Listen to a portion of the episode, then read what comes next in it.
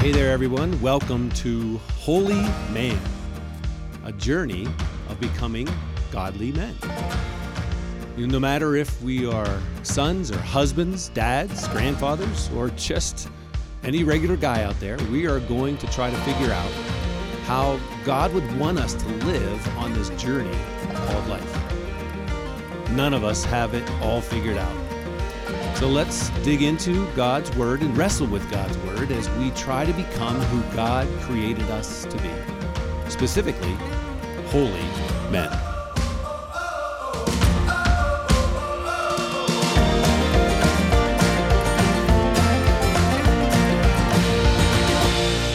Hey there, men.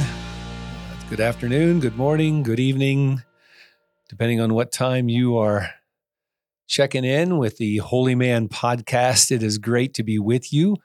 Uh, this is episode 49. What a great journey this has been. I've heard from so many of you of some of the great conversations we've uh, had in life groups. Uh, for some of you, just listening to it on your own and pondering some of the thoughts that we're talking through.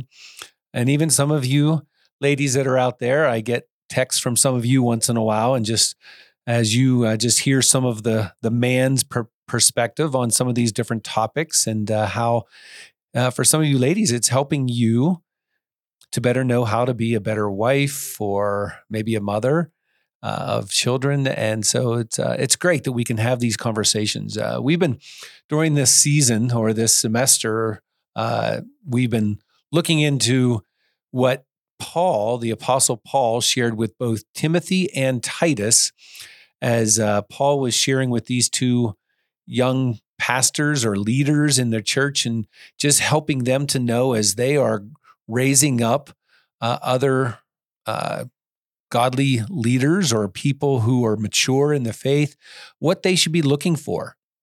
And so we're, you know, Gene Getz help us with the, his book, The Measure of the Man, to just look at some of these different uh, attributes that Paul shared with Timothy and Titus, and uh, just some of the ways that we should be aspiring, just as wanting to be more mature in our own faith. Uh, what are some things that we should be looking to have God grow?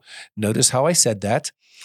That we need to be looking for God to grow these attributes in our lives by the power of the Holy Spirit as we continue to seek Him and learn from Him, and uh, and as we work together as a body. Uh, so, I just want to refresh a little bit. Uh, you know, we've I've looked into uh, to Timothy a bunch. Uh, it's chapter three of Timothy that we're usually looking at. I just want to read a little bit of out of the Titus chapter one, uh, the little book that Paul wrote to uh, Titus as a leader, and uh, in chapter one of Titus, starting in verse six, uh, Paul writes this to him. It says, "An elder." Or you know a mature believer type person in the life of the church must live a blameless life. He must be faithful to his wife and his children must be uh, uh, and his children must be believers who don't have a reputation for being wild or rebellious. And we're actually going to look at that one next semester.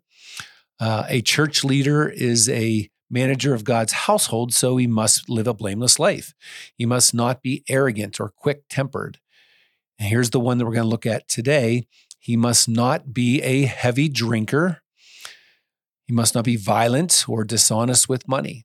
Rather, he must enjoy having guests in his home and he must love what is good. He must live wisely and be just. He must live a devout and disciplined life. He must have a strong belief in the trustworthy message that he was taught. Then he will be able to encourage others with wholesome teaching and show those who oppose it where they are wrong. Just so many great attributes or characteristics of our lives that we should be working on or allowing God to work on and help us to be different. And the, and the important thing to remember in this, as Paul's writing this to, to we, we people who are trying to grow in our relationship with Christ and be more mature in our faith, this is not something that's saying you must do this or else. No, it's saying if you want your life to be better, if you want to uh, love God with this in you know the same way that God first loved you, if you want to respond to his love, these are some ways that we can allow God to grow us, to change us, and to make us more useful for the kingdom. And our lives will get better if we get better in all of these characteristics. You know, I want to reiterate that that guys, if you want your life to get better, pay attention to what we're talking about and uh, and keep growing in these things that uh, that we can. So again, today, as we're looking at all these different characteristics, Gene Getz takes us to look at the one, and it is in both Timothy and Titus. It is one that uh, as I just read there in Titus, it says he must not be a heavy drinker. And the way this is translated, it depends on which translation you're reading. It there's different ways that it can show up. Uh, it, it could be not given to drunkenness, not excessive, not an excessive drinker, not a drunkard, not a heavy drinker. So that you know, there's different ways that we can interpret that passage, but it all has the same general understanding. You know, it is not saying don't drink alcohol. And I want to be, you know, careful here. I know that some of you are going to struggle with this a little bit, and Gene Getz goes into this into his chapter.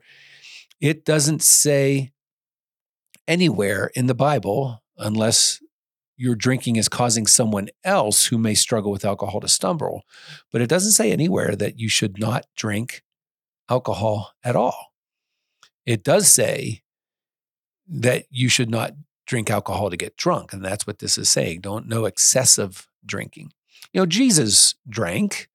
His first miracle was turning water into wine. And as far as I know, Jesus was not a sinner. So, uh, you know, again, you know, if you read Gene Getz, he has a great explanation of this in his chapter. So if you're in the book, you can read a little bit more about that. You know, and this can be controversial for us in the church you know, because there have been movements throughout the ages that basically would say any alcohol is wrong, even within our, our own uh, Wesleyan denomination. And it's because of what Paul is sharing with both Titus and Timothy about alcohol that, you know, people have taken it and gone to the extremes then. Too much of it can, and many times does lead to bad decisions. But again, no place does it say that you cannot drink any alcohol. And I, again, I know some of you are going to be struggling. You're going to hear that and you're going to be very upset with me for saying that, but I'm just saying what it says in the Bible. You think about the movie Footloose. Uh, some of us have watched that before. There's the old version with uh, Kevin Bacon in it, and uh, the more recent one, uh, I forget who was in the, in the more recent one. But uh, you know, it's basically it's a story about a town where some kids on the way to a dance uh, or maybe on the way home from a dance, they got into a car accident. And because of that, the town decided dancing is a sin and we can't do dancing anymore. No more school dances. And so it ends up by the end of the movie, they had the dance not in the town, but on right on the other side of the border of the town, and they they had a dance.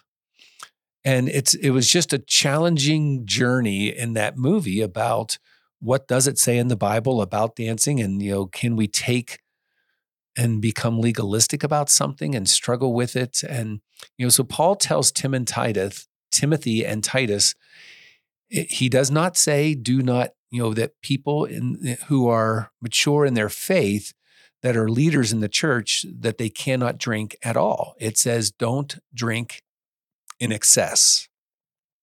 Don't drink to get drunk.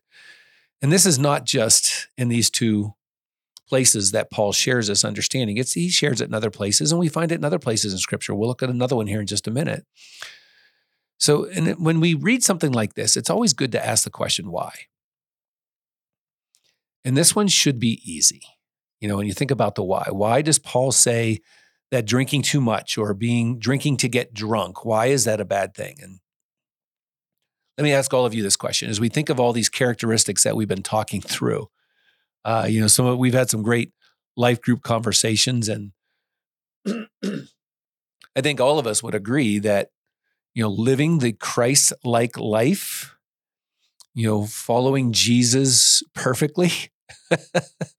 let's let's all admit it's not always easy. We all have our our different places in life where we struggle.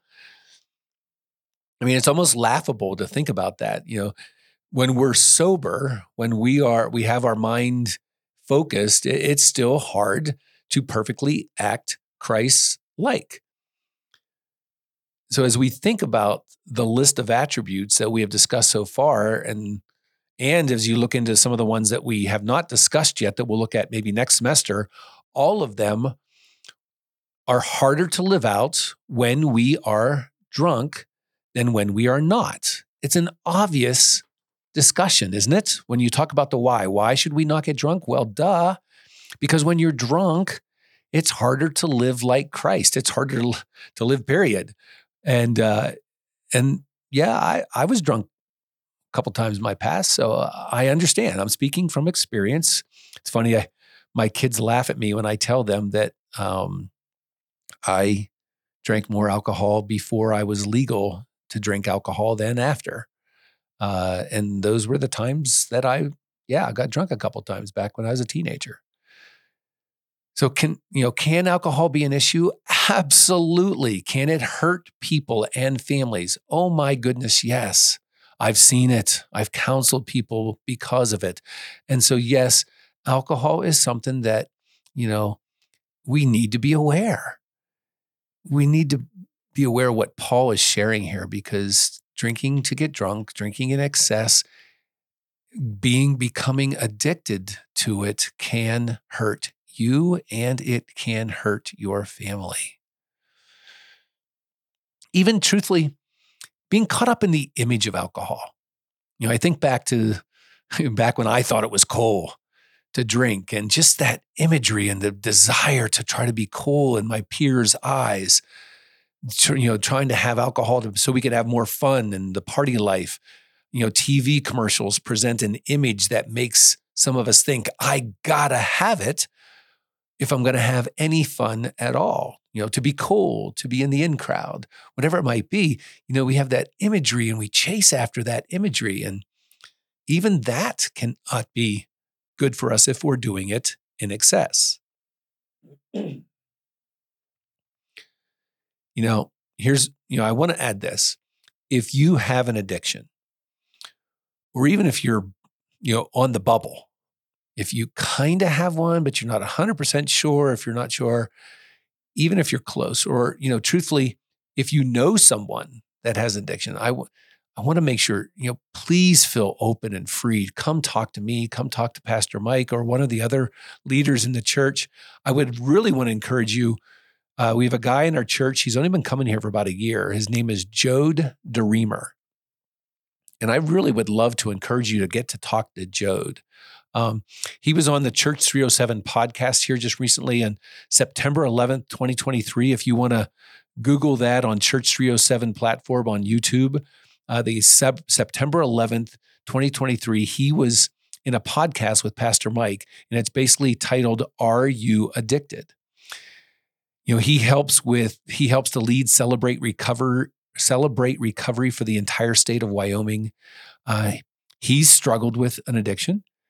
And man, God has reclaimed him, and now he is using his story and uh, his uh, position with Celebrate Recovery to help so many people get to a better place in life. I encourage you to watch that uh, that podcast uh, or just listen to it. So good. And again, come see me if you want to get connected to Jode or there's, you know, John Laughlin is one of our men's life group leaders here, and he's willing to admit he's dealt with a, an addiction and he has used AA to get to a much better place. And he would love to be help you on your journey and get help you get to a better place. If you have an addiction to alcohol, and don't mess around with that. Let's get some help for you and let's get to a better place. No judgment. Um, you know, it happens you know, Satan's good at his job. Alcohol is so easily to get addicted to. So let's just get you to a better place. No judgment at all. You know, drinking to get drunk, though, again, when we are under the influence at a degree that we would consider that to be a drunken state, when we drink in excess, it keeps us from living like Christ. It keeps us from taking that step of Christ likeness. You know, for instance, Proverbs 23 Pastor Mike used this in a sermon here a while back. Um, great passage. Uh, it. Let me just read it to you uh, to, to get an understanding of what we're talking about. And, and the the the author of this is basically wanting us to understand when we are under the influence to the degree of drunkenness, it's just not good for us. It goes like this, starting in verse 29. Who has anguish? Who has sorrow? Who is always fighting? Who is always complaining? Who has unnecessary bruises? Who has bloodshot eyes? It is the one who spends long hours in the taverns trying out new drinks. Don't gaze at the wine, seeing how red it is, how it sparkles in the cup, how smoothly it goes down. For in the end, it bites like a poisonous snake. It stings like a viper. You will see hallucinations and you will say crazy things. You will stagger like a sailor tossed at sea, clinging to a swaying mast. And you will say, They hit me, but I didn't feel it. I didn't even know it when they beat me up. When will I wake up so you can look for another drink?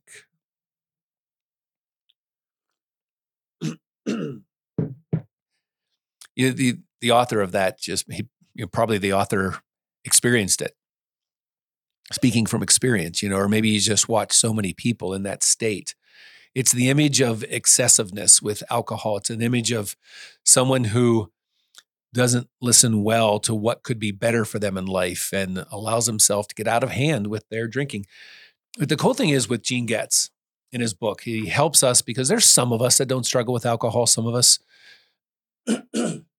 I know there's some of you out there that just don't drink. You know, like me, I don't drink. I haven't drank for a long time. Uh, but are there other kinds of addictions or excessives that we could fall into that could cause us harm and others harm if we go too far into them? Well, absolutely. There's all kinds of things out there. For instance, food. Man, there, you know, gluttony is a sin. It's something that we are called to keep away from. Too much excessive eating or eating too much of a certain thing that's going to bring us harm. Um, guys, ever been there?